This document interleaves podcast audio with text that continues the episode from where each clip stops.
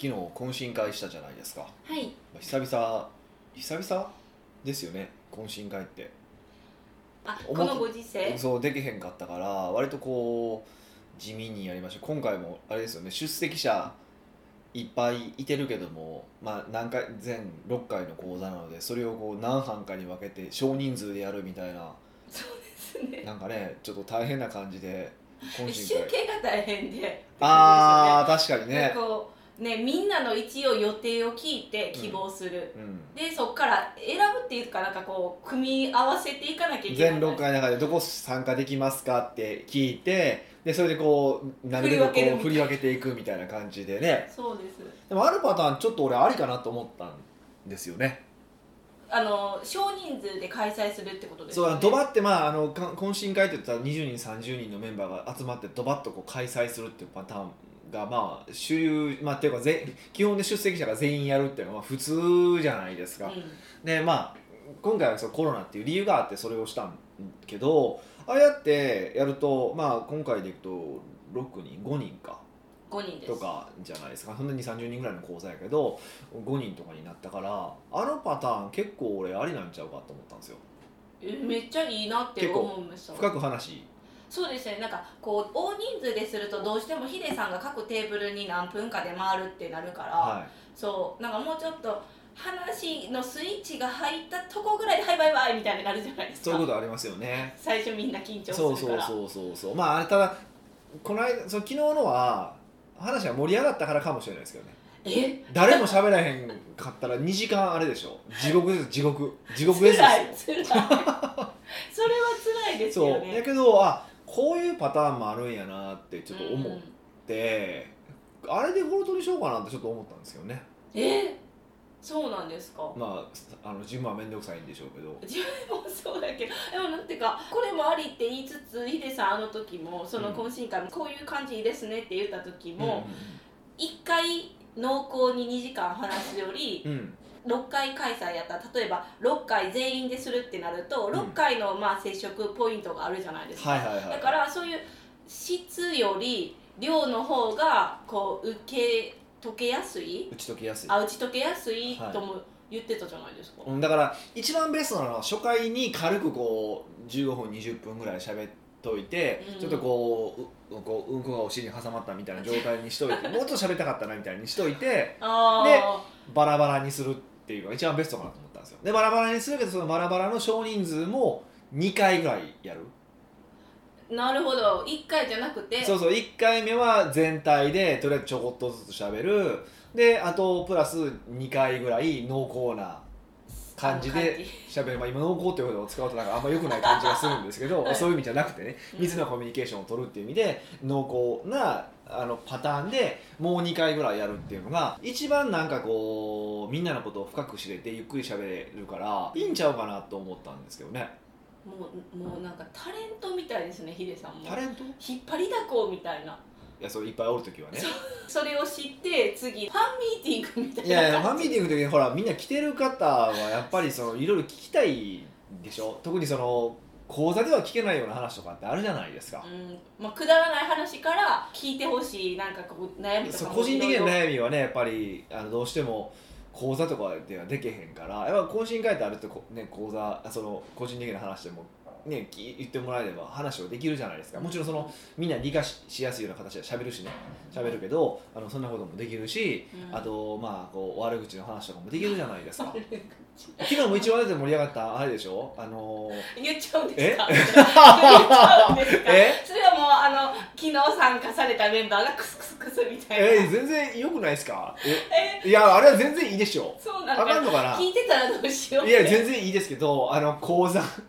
講座に参加されて途中でですね質問をされたんですけど、はいあのもちろんビジネスの講座ですよねビジネスの講座で、まあ、どうやって売り上げ上げるのかみたいな講座でなぜかあの北岡さんは天皇制信じてますがみたいなこと を突然言われたっていう事件があって いやあれは本当に一瞬でその場が凍りつきましたからねもう私後ろで見てるからみんなの後ろ姿しか見えないじゃないですか、はいはいはい、はい、それでもなんか一瞬で空気がガラッと変わったから やばいどんな質問って思いましたもんそうそうそうそうっていうのが来て、まあ、とんでもない方向にこうの質問が来て、まあ、僕は結構そうそうば割とこう笑顔でいなしたんですよねそうそれにもびっくりしましたその対応もそうそもううそう聞いた瞬間もうなんかこうちゃぶ台返し来るぐらいこう説教されるんちゃうかって思っ たら意外と普通に答えてあそうだからそうだうまうまいこと言いなした、まあ、もちろん僕は政治発言はしないですよっていうような話を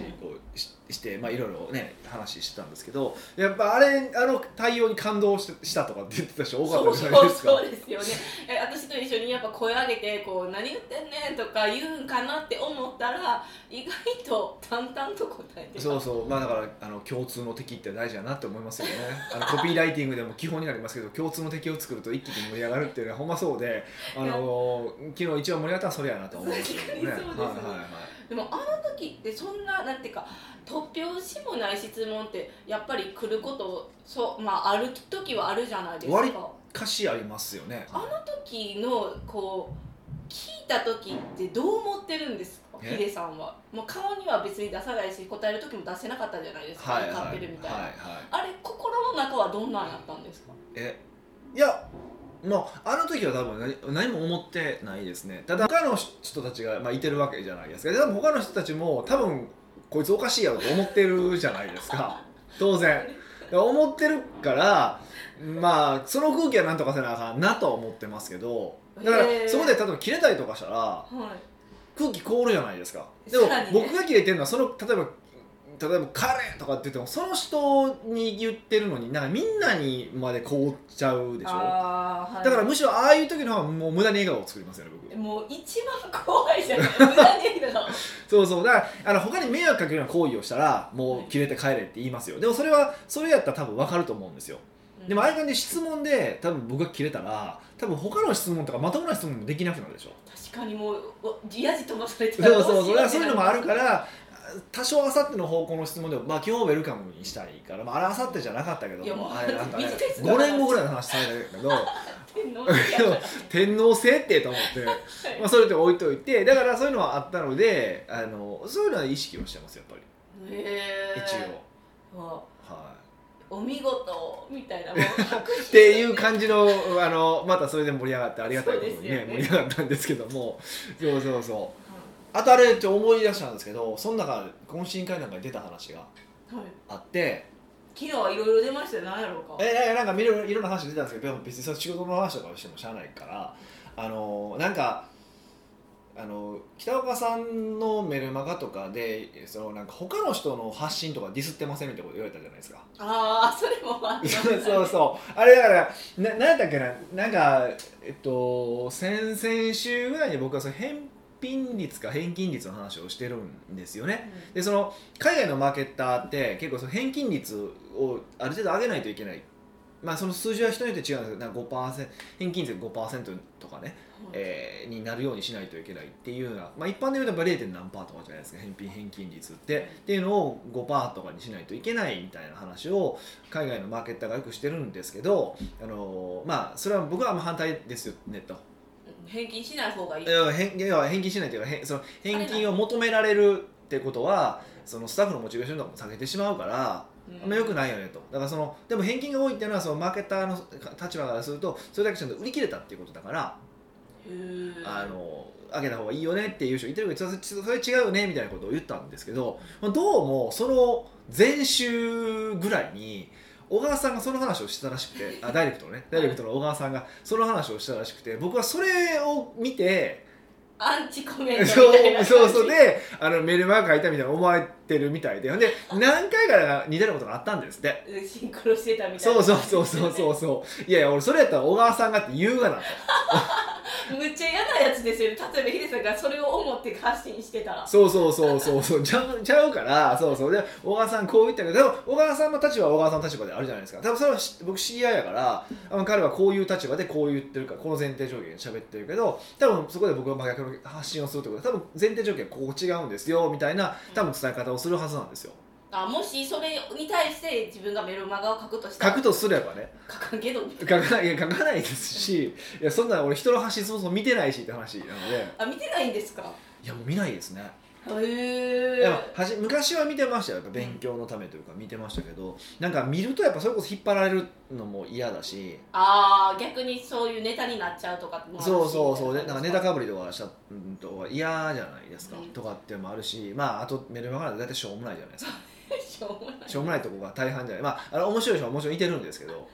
あのほとんどしょうもないじゃないですかうんっていうふうにまあ僕は思ってるんでで基本的にまあ見てないんですようん見ないようにしてるんですけど、そうそうそう見なくてかぶるってすごいですしかもそれが1回とかやったらわかるけど、はいはい結構ね怒ってるって言われたらなんかまあ、あの結構が何回なのかとか聞いてないから分からへんけどでも、うんあのーまあとはいえ例えばなんですけどねえ割とやっぱり僕らもどういうことでそのないあのメルマガの内容になるかって大体そのセセミナーとかした時のまあ個別に受けた質問とかへえあの懇親会で受けた質問とかをやっぱりすることが多いメルマガのネタにするねことがネタにすることがやっぱ多いんですそこそこはフックになることって多いんですようんでそうするとね例えば誰か一人がそういう発信をするじゃないですか何か、は A っていう発信をするじゃないですか、だから多分それを読んでるじゃないですか他の読者さんとかうっんて。うんなるほどで読んでておそらくそれがちょっとアンテナに立ってる状態でまた僕の講座を聞いたらそのアンテナの話で質問が来るじゃないですか。そうですねその質問が来たらそれを多分答えてるからあこれじゃあメールマガ書けるなと思うけど多分そっからの流れとかだとは思うんですよ。はは割ととありますよね。どこで交わるかわからないですね、うん、そうそうそうやっぱりだって大体ねこういう講座とかって来てくださってる方やっぱ結構似たり寄ったり、似てるところがあるから、うんあのねなのでっていうのはありますよね。へうーんなんかあとよく言われるのは「え私のこと見てるんですか?」って言われることもあるんですよ。どういうことを見てるんですかいやだからその見れる回もうだどんずばでその今悩んでることをどんずばでメルマガで書く あそそそれはすごいですねそうシンクそロうそうそうあーマネジメントどうしようかなと思ったらマネジメントの話が来るとかねあそういうことですよね。 それはなんなんそれもその人がアンテナ張ってたからなのかえ本当になんかなんなんですかまあ僕見てるんですけどいね。や怖い怖い怖い大悟のねとかやめてくださいよいやいやいやいやああいうのもだからどんずばでハマった時だけを記憶にあるからすごい北岡さんで当ててくると思うだけですよ。まあ、カラーバス効果って言うんですけどへえ、そっかそうやって自分が達成感にめっちゃ悩んどった時に答えくれたって印象的そうに普残るから段ももちろんメルマガは読んでるんだけどまあ基本はな流して読んでるじゃないですかメルマガなんて。確かにでもなんか悩んでる時に読むと「おおこれ私の悩みや」ってなるからうんでそれが多分23回重なると私あのなんか見てるんちゃうかっていうふうに見えてくるっていうだけなんでそんな難しい話じゃないんですけど、ね、で大体だからあのよく言うんですけど本当あのまあ、これコンサルタントの立場から言わせてもらう言わせてもらうと本当ねその自分のビジネスについて悩んでたりとかするともうこれはなんかもう自分にしか来てない試練だみたいな思っちゃうんですよ。の悩みとかってこうやって悩みとか問題とか発生してる問題とかってでもあのもういっぱい同じ悩みもう僕その客観的にねはい一緒にこう社長さんとお仕事させていただく立場の私としてはねもう見てたらまた来たなんですよ、うんでしょうねかめっちゃ数がありますもんねそうそうそうあまた来たこのパターンまた来たこのパターンまた来たなんですよでもその人からすると初めての悩みなのでうわっってなるだけなってるだけなんですよ、うんだから僕はその「また来た」の話を書いてるだけなのでだあから当たーってるように見えるだけなんですよねへえそっか、うん普通に冷静に考えると冷静じゃないんですけどまあなんか自分にしか起こってない試練とかあまりなさそうじゃないですかいやもう世の中に自分にしか起こらない試練なんてない少なくとも僕らみたいな下々の人間 で自分もそんな起こらないですよもうもう大体過去が悩ん中の人が悩んでくれてますだから答えはあるとえうんあれは絶対答え答えはあるうんいや本当そうですよもう本当全部悩んでるなと思ってること本当みんな悩んでくれてるもんねいやだからそれこそ一番わかりやすいのははいあの初恋とかで悩むわけじゃないですうんかうんうんうん学生時代とかにであの時はもうなんかもう本当もう自分の世界やったでしょうんもうもう主人公は主人公自分じゃないですかでもあれは振り返ったらそんなことないじゃないですかみんな同じこと悩んでるし そうそうそうそうでやってやって今振り返ったらしょうもないこと悩んでたと思うじゃないですかねえうんなんであの子と一緒にならへんねんと思ってたけどいや別にあんなどうでもよかったんやと思いますよね大して可愛くもなかったなかったしねとか思うじゃないですかやい最後は言い過ぎえそれは言い過ぎそれ言い過ぎそれ言い過ぎいやいや今考えたらもっと可愛い子いっぱいいてるのになんであんなええと思ったんやろなでもとか性ない格とかもあるじゃないですかえいやそれ含めてもそうでもなかったけどなんてあるじゃないですか 自分の初恋濁すやんいや初恋の子はでも良かったんですけど僕の場合はねいいんか い僕の場合は良かったんですけどまあそういうのもあるじゃないですかうんだからねそういうことですよあれ別にだから誰かを意識してるとかはないしうん興味もないし正直興味もない、はいだから逆に変な誤解はせんといてなって感じですそうそうななんですよそうなんですよだからなんか対抗意識燃やしてると思われるのそっちが一番嫌なんで僕としてはもうめっちゃかっこ悪いですよ、ダね、サいじゃないですかもうね僕ねダサいって言われるのがもう一番嫌なんですよそうですよやっぱね人としてどうかっこよく生きるかを僕テーマにしてるのでもう本当なダサいのは嫌ですうんだからそういういダサいことはしません、はい、やほんまそうですね、それだけあのもしあの小川さんが言ったことにほ真正面が反対した方僕は小川さんこう言ってるけどもだからあかんねんって僕は言います小川さんの名前出します普通に、ねもうはいし、し正々堂々と戦うよみたいな感 じそうそうそうそうそんなイそうンチキというかインチそうキそうな感そじうで言わしませんよってね話やし、はい、まあでも多分小川さんと僕の発信は多分やっぱちょっと違いますよね多分もうそれはあのまあよくこうねあのダイレクトの発信と、まあ、ここを見てくださってる方が多いから一応言っとくと多分た立ってる立場とか考え方が違うからえどうなかなかのあの議論が噛み合わない2人なのであのえ会会社ビジネスに対する考え方があえのー、でもどっちも存在してるんですねえそれなんて別にだって一個が正解じゃないそうわですよけねじゃないですかはいへえ、はい、まあだって彼は天才ですからねあのぼ僕らみたいなえそんなんえヒデさんも天才かもしれないじゃんいやなトんでーそクはいやトークは僕ら面白いですそれそれは認めますいやそれは仕方がないですねえじゃあいやトークは面白いけど僕らは絶対面白いですけどそこはもうそこだけはもう負けられないですけどもそこだけは負けてうそこだけは負けられないですけどあとは全部向こう買ってますんでそうそうそうそうそうそうなるほどそういうことですだからはいあそういうこともないんですけどまあそういうと置いといて、まあ、懇親会はこの形態はありかなと思ってますんでまあぜひね、まあ、こんなご時世ですけど、はい、だからそうそうそうやって考えてコロナとかもこうやって考えればなんか新しいのを生み出せるねこん懇親会にちっちゃい話ですけど、うんやっぱチャンスやなって思いますんでぜひぜそうでひ、すよねまあ、これからちょっとなんかねまたパリかなんかロックダウンとかしてますから、ねえまたこれわーって盛り上がりそうですからねまたこれから考えないといけないこといろいろ増えると思いますんでぜひこれをきっかけにしていただければと思います北岡秀樹の奥越えポッドキャスト奥越えポッドキャストは仕事だけじゃない人生を味わい尽くしたい社長を応援します改めまして北岡ですミカですはい今回のご質問は今回はうん初ご質問いただいた方なんですけど新しい方ってことですね、はいありがとうございま嬉しいすですはいニックネームかまど炭治郎さんからのご質問「です鬼滅の刃」かそうですよもう今フィーバーしてますから若い人なんですかねってことはえー、もう名前を見たらもしお若くなさそうもしおじさんだとするとなかなか頑張ってますよね背伸びしましたよ ねでもそれはいいことでしょあまあいいことでは高校生と話せた方がいいって言うじゃないですか、まあいいことはいいことだと思うんですけど、はい大大したもんやなと思って炭治郎さんです、はい丹さん、はい北岡さん美香さんこんにちはこんにちはかまど炭治郎と申しますなこの時点で年取ってそうですね 確かにあ日記いや真面目か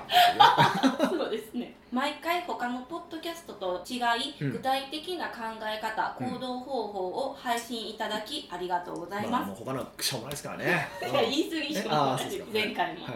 私は経営者ではありませんが、はあはあ経営者視点で行動することにより自身の業績アップにつながっていますああそう素晴らしいですね今回はうん採用面接時の心得ですほうほうほ以前集客と人材募集は同じマーケティングという回がありましたうああありましたねだいぶ前ですねなんかありましたねみたいなあったねあったねうんうんこの回を聞いた時に、うん確かにと腑に落ちましたほうほそして次のステップとして募集してきた方に面接をすると思いますううんそこで質問ですうん北岡さんの採用面接における基準を教えてくださいはい応募者の1見た目うん2話し方うん3考え方などうん北岡さんが採用面接時に使う必殺の質問できれば3つほうほうほうなかなか細かく攻めてきますねぐいぐいきますね採用してみなければわからんって言わればそれまでなんですが、うんうんうんぜひ教えてくださいうんちなみに私は将来の夢今まで受けたクレームとその対処法うん何をしている時が楽しいかを質問してその人のコミュニケーション能力メインで可否を判断していましたああなるほどねうーん何を見てるかって言ったらもう美香さん見てもらったら分かりますけどコミュニケーション以外見てないですよねあこういう顔面って言われるんかなって一あ瞬逆顔面作用のそう話ですねあそれは一応言っといた方がいいですね逆顔面作用の話僕が絶対手をつけないって自信がある人しか女性の場合入れないですでもそれもそうですよね何がえ経営者の人それはすごいいいポイントですよね基準いやだから逆の人もいてるじゃないですかすごい綺麗な子でもう自分が抱きたいと思うような人を揃える会社も結構ある中小企業のおっさんでおるんですけどへーあえそれれはは場合って手出すんですか本当にいや手はな出すか出さないかは分かんないですけどまあでもあわよくば出そうと思ってるってことでしょあれ絶対うーんであのこれは恋愛とかの要素の一つでやっぱりその組織とかのトップとかうん何かのコミュニティのトップってやっぱりモテるんですよあのやっぱりあのそれはもうオスメスの話でいうとやっぱりメスってその守ってもらわないといけないわけじゃないですかってことはそういう組織で一番偉い人とかっていうのにやっぱ惚れやすいっていうふうな構造はやっぱ DNA の中に組み込まれてるんですよねへだから大体えそのコミュニティの中でやっぱり1位か2位までがモテるってのはやっぱ順位としては存在するんですよねこれ、まあでも科か学っこよそのかっこよさそうですもんね聞くだけにかっこよく見えるじゃないですか、はでだから実際なんていうかなこうまあ言っちゃ悪いですけど冴えないなんか居酒屋の店長がうん「なんでそんな可愛い子と付き合ってんの?」っていう時で学生とね付き合ってるのあるじゃないですかあ,、はいれはそういうことなんですよ腹立ってきますねそうなんそうなんですようちの会社来いよとそっちかっいてなるじゃないだからだからそういうことなんですよやっぱりそれはあのもう DNA に組み込まれているの、まあ、全部じゃないですよそのえ恋愛の大きな要素としてそれが存在するからやっぱり有利な立場に立ちやすいっていう意味でいくとあのうまくねやっぱそういう人を入れるとねうまくいく可能性が高いわけですよだからそういうのも考えてるのか考えてないのか分かんないけどまあとはいえ可愛い子とか好きなタイプの子を入れたいなっていう気持ちは分からんではないん ですけどもうそれをするとえらいことになるんですよ会社うっんて。後々後々もういっぱい僕その失敗例見てきてるんですけど要は大体のパターンですよ大体のパターンはまあそもそもその手をつけた時点ではあってなるじゃないですかその社スタッフからすればそうですねそうなんかえってでそう気色悪いってなるじゃないですかそうそうそうそうとかになるからやっぱそこで統制が効かなくなるっていうのもあるしーあとままあとはいえあとそれともう一つ大きいのがまあこれ全員とは言わないですよ全員とは言わないんですけどその付き合った女性側がですね突然調子乗り始めるんですよおー分からんでもない話ですねそう私はトップの女やねみたいな立場うん を取るスタンスを取るタイプの人がたまにいて全員じゃないんですよこれはこれはちゃんとあのタイプにもよるから人によりけりですそうね人によりけりやけどそういうのもいてるからそれをするとまた組織ボロボロになるじゃないですかはいえデメリットだらけじゃないですいやかデメリットしかないん ですよだからそうそうだからあのーだからそのとはいとはいえじゃあねやっぱ綺麗な子を入れたい自分のタイプの子を入れたい気持ちは分からんではないないしないけどそこはもう絶対に手をつけないっていう自信がある人だけ入れた方が僕はいいんじゃないのと思ってるんですようんだから例えばこっちからはいかなくても向こうから来る可能性もゼロではないわけじゃないですかっ確かに、てなったらは向こうから来たらちょっと断れないかもしれないでしょい、そこはちょっと覚悟決めろよ男としていや決めたいんですけどねどうもね下半身違う人格なんで 下水はっていうのがあってうちの会社ではすごくそこはあの、まあ、僕自身はとかあとクライアントさんにはそこはすごく重視してもらってますだから別に彼女を作るなとは言わへんと、はい別に奥さんがおってね、あのー奥さんがいてて彼女を作ることがあかんとは僕は思ってないので何も作りゃええやんと思ってるんですけど会社に入れるのはやめてくれとうん潰したくないでしょと逆にその彼女をずっと続けたいんだったら金稼がなあかんわけでしょだったら会社で入れたらあかんとわあそんなことを言うんです2人目3人目作りたいんだったらもっと稼がなあかんでしょそれをその会社で入れたらあかんということを僕は言うわけですよ何のコンサ ルやねんなのでなので、あのーそうタイプの人を入れないっていうのは一つうちは重視してますえじゃあとんでもないブサイクを入れるってことですかいいや迫られてもあそれ美香さん見てもらったらあんま分かりますけど、えね、ひどくな いですかお母さんも聞いてますよいやだからそれはねなんていうのかなこれ難しくてだからその見た目の美醜の話とブスブスじゃないって話って、もう基本的にねまあそう20代とかだったらやっぱ元々の持って生まれたものも結構大きいです特に20代前半はでもそれ超えてくるとそうじゃなくてやっぱり生き方、まあ、よく言うけど生き方が出るって俺も初め意味わからんかったけどやっぱり顔にやっぱ出るんですよやっぱりややっぱ出ますよねだからやっぱだらしなく生きてるやつってだらしない顔じゃないですかだらしないかうんほんでやっぱヤクザみたいな人はずっと顔がヤクザになってくるじゃないですかあー確かになんかこそうだからその顔を見る顔だから顔つきというかうへえそれはちょっと難しい20代ぜえやったら後半から分かるってことですよねそうそうそうそじゃあ20代前半の子来たら何見たらいいんうもうで20す代か前半はもう無理ですねももうノリと勢いでいるしかないですよねいやで20代なんかそれこそ別に期待しその即戦力として期待してないわけじゃないですか。うんってことはノリと勢いと素直さしか見ないですよね。ああなるほどそうそうだから美香さんなんかもそれでだって取られたようなもんじゃないですか。そうですねそう出会った頃はそんな年でしたね そうそうそうだからやっぱノリと勢いと、まあ、素直さあとコミュニケーション能力っていうのはやっぱ僕は一番重要視してるしそれが年齢が上がるとその顔のその見た目の美醜は見ますそういう意味でいくとうん顔つきが悪いとかなどっちかというとへーその元々骨格の作りとかの話じゃなくてが顔つ結きが構、悪いうん、だから実際これ言ったらもうとんでもない話になるかもしれないけど、まあ普段なんていうかな講座とか絶対言えない話ですけどはいコンサルタントでうまくいってる人ってみんなちゃんとしてるでしょ顔とかうんそれ僕らの周りでも見たらそうですねなんかこ小切れというかなんていうんですだかか清潔感らがブスはいないじゃないですか、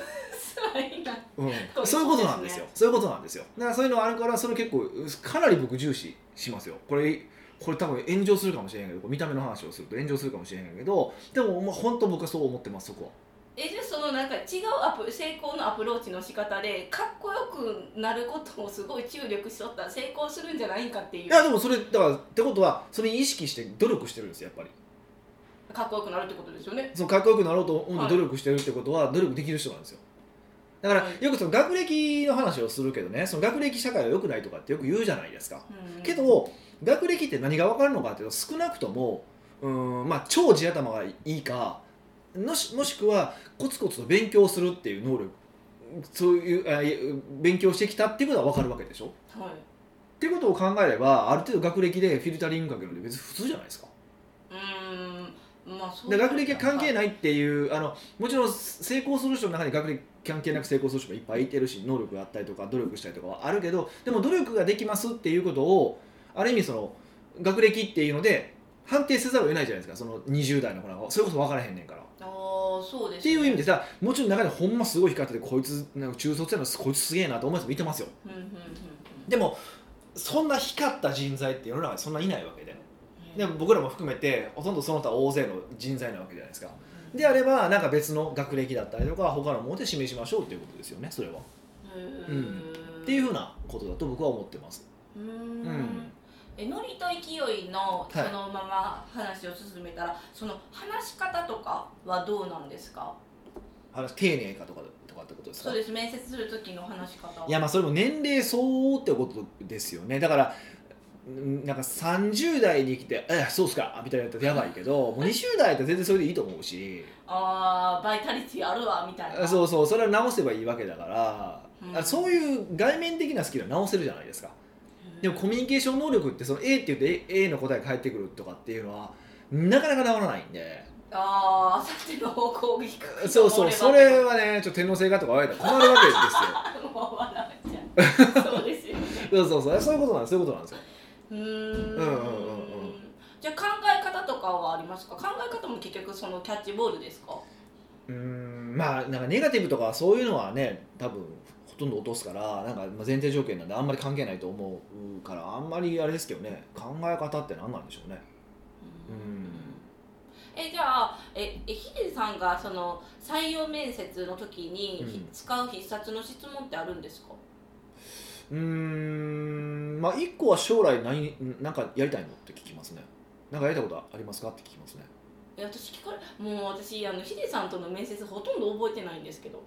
うんそうでしょうねえ覚えてますかあ俺も覚えてないあよかったなんかヒいやデさん、まあ、な何が何がしたいのかというとその将来とか、まあ、今やりたいこととかも含めてですけど、まあ、どうありたいとかっていうことを聞きます要は何かというとその,、えっとその人のまあ、キャリアプランなのか生き方なのかと、うちの仕事が沿ってるかどうかを確認したいのでおおそれはなんかめっちゃ覚えてますスタバをしながらあ私のことなんですけど、あーはいはいスタバをしながらヒデさんの仕事手伝えたら何でもいいって言ってた気がします、うんうんうんうんだからそういう感じそういう感じそういうふうになんか添えないとうそのモチベートはできないじゃないですかモチベーションを上げるようなことはできないから、うん少なくともその人の人生今、まあ、それと現段階でこの仕事が何か役に立ってると思ってもらえないと意味がないと思ってるからその役に立てる状況なのかどうかを確認しますねん一個重要視してるのでもう一個はなんか自分はピンチやと思ったことってあるっていうことはよく質問としてするんですけどそのピンチと思った時に動機に向けたかってことは聞きますねへへえ、ピンチでそのピンチの大きさは別にどうでもよくてそれさっきのあ話じゃない冒頭の話じゃないけどそのピンチってやっぱり大学生の時のピンチなんて大したことないじゃないです かで大人になってからのピンチはもっとやっぱ大きかったりとかするけどでもそれそれは本人の主観で両方とも大きいわけですよねーうんでその大大きいピンチでどう切り抜けたかってことは結構僕は聞きますねうーんえそれは聞いてから何を見てるんですかいやまあそのピンチになった時にどういうふうに向向き合うんかなっていうだけですへえそれタイプ出るじゃないですか人に助けを求めるタイプもいてるしあ自分でそう考えるタイプもいてるし当たって砕けるのタイプもあると思うしうーんであとこれ嘘嘘つけないんですよこの話ってえ嘘つきづらいんですよいやストーリーを話しないといけないでしょはいこれ壮大なストーリーを矛盾なく話するっていうのは多分僕ぐらいしかできないんですよえ自分はペテンシアってペテンシャルなんで僕できるんですけど嘘つきなんでできるんですけどだからそれができたとしたらまあ嘘つきか本当かどっちかなんでそんなに嘘つけたら別にいいじゃないですか嘘だとしてもあもうそこまで言えるなもうもうそれは大したんもんやとすごいスキルやということで認めますけどまあ基本的にはそう無理なのでってことはちゃんとそのやってきたことも分かるっていうのもあるしねへえピンチについてそうですねそれを聞くことはどう切り抜けたかってよく聞きますねえあともう一つは何ですかできれば三つなのないですないですないないですそんなも そんうなそそんないろいろ質問しいひんぞってででもそうこれまあ正直初めに決まってますからねもうもう初めの2分で決まってるでしょ質問もクソもなくていや私採用する側に立たないからわからないですいけどや大体決まってますよえやっぱえそれやった2分で決まるって結構あの見た目となんやろまあはい初めの雰囲気立ち振る舞いですよいやほんまそうですよそれで決まってますようーんそうなんでうすかんでまあもちろんその受け答えとかであかんかったらあのんんなマイマイナスポイントですし逆に程よかったらプラスポイントですけど、うーうんん、でもほとんどでもその2分で勝負決まってますよそれはもう仕方がないですよじゃあそんなになんかむちゃくちゃ深く考えるもんでもないんですか面接の時なんかねあの会社って社風ってあるじゃないですかはいがあるからもうこの人と働きたいか働きたくないかぐらいで僕いいと思ってるんですよ本当はああ一緒に働きたいって思えるかどうかそうそう気持ちよく働けそうやなと思ったらそれでいいと思うし無理やなと思ったらやめればいいしそれだけの話だと思いますよな嫌いなやつ入れてもしゃあないじゃないですかうーちゃんとすごいキャリアがあるからとかってやってもしんどいからは あの機嫌よく働けそうかだけを見ていいと思うだからもうフィーリングですい結フィーリ論ング言ったらあかん話だけどコンサルタントは一応言ってはいけない言葉ですよフィーリングですえー、でもこのご時世ってそのなんていうかえっ、とえ今って面接っていっぱいしてるんですかねどうなんやろ、まあズームで最近してみたいですよねの時に、なんていうんですかやっぱりあの採用する方はか方はめっちゃいい人を取りたいって思うじゃないですか、はいはいはいだから見抜きたいって思うけど、うんそういう欲を勝たずにフィーリングで選んだ方がいいってことですかいやいいってなんだえなんか人によるやんだから即戦力って意味でいいなのかああそっかこれが一緒にずっと長く働いていけるって意味でいいなのかによって違うじゃないですかまあ両方あればベストなんですけどあそうですね募集する時ってなんで募集するかっていうあの今すまさに率先力がいる募集なのか長期的に育てたい募集なのか違うからってことそういうのもあるあるからねでも大体即戦力って採用した時ってなんか結構どっか妥協してることが多いなって僕は思いますねへえだからあのー最近はそのすごい批判されることが多いですけどその新卒一括採用ってね結構批判あの批判のも日本企業の批判のもとなんですようんあの、ね、4月にみんな入社式して誰が異常やみたいなこと言う人多いけどうんそうなのって僕は思ってて、へうん、え、だから例えば、あのーそれサイバーエージェント名ご前だけまあ知ってますまあ、ご存知ですよね、まあ、あそこなんかはもう今ほぼ中途取ってないんですよ、ええもうほぼ新卒から育成していくっていうスタンスなんですよ要はそれは自社のミッションとかビジョンとかちゃんと理解した人間だけをうん育てていくっていう考え方でやってるんですようんって考えたらうんそ理にかなってるんですよでしかも変化の早い IT 業界ですそれってっうんて考えたら普通で IT 業界でヘッドハンティングがバリバリあるようなイメージですけど、いあそこはそうじゃないやり方をとってるんですよおーまあでもそういう社風なら そうそうそっうかて考えればそうなんですよ一旦一致団結していて長く継続するってことを考えると実はそっちの方が賢いってことも多いと思います、まあ、うちみたいなところにね新卒とかっていうのはちょっとまあ親御さんにまず説明ができないのであのねね大学生の男の子がちょっと就職決まってんけど秘密基地 J って いう会社やねん何や秘密基地 J ってっていうそうそうそうでそうなるから、はいさそういうわけにいかないんでできやらないですけども、はい一応面白いですねなるほど、うん、っじゃあもうなんやかんや話したけどもう結論はフィーリングやでっていう うざくっとした話になりますまあ一応細かな話はね曲げてしてからそれ聞いてもらってるということですかね。はあ、じゃあな炭治郎さんもねこれをちょっと基準にされてね面接そうでしすねていただければなってそこはもう採用の呼吸で ね採用の呼吸採用の呼吸でなんとかしていただいて そんな呼吸あるかい屋外ポッドキャストではいろんなご質問をお待ちしております質問を採用された方には素敵なプレゼントを差し上げておりますので質問フォームよりお問い合わせくださいまあ、今回初めての方からお便りいただいたんですけど、嬉しかったですね、あの初めての方はなるべく採用をするようにしておりますのでぜひご質問いただければと思いますそれではまた来週お会いしましょう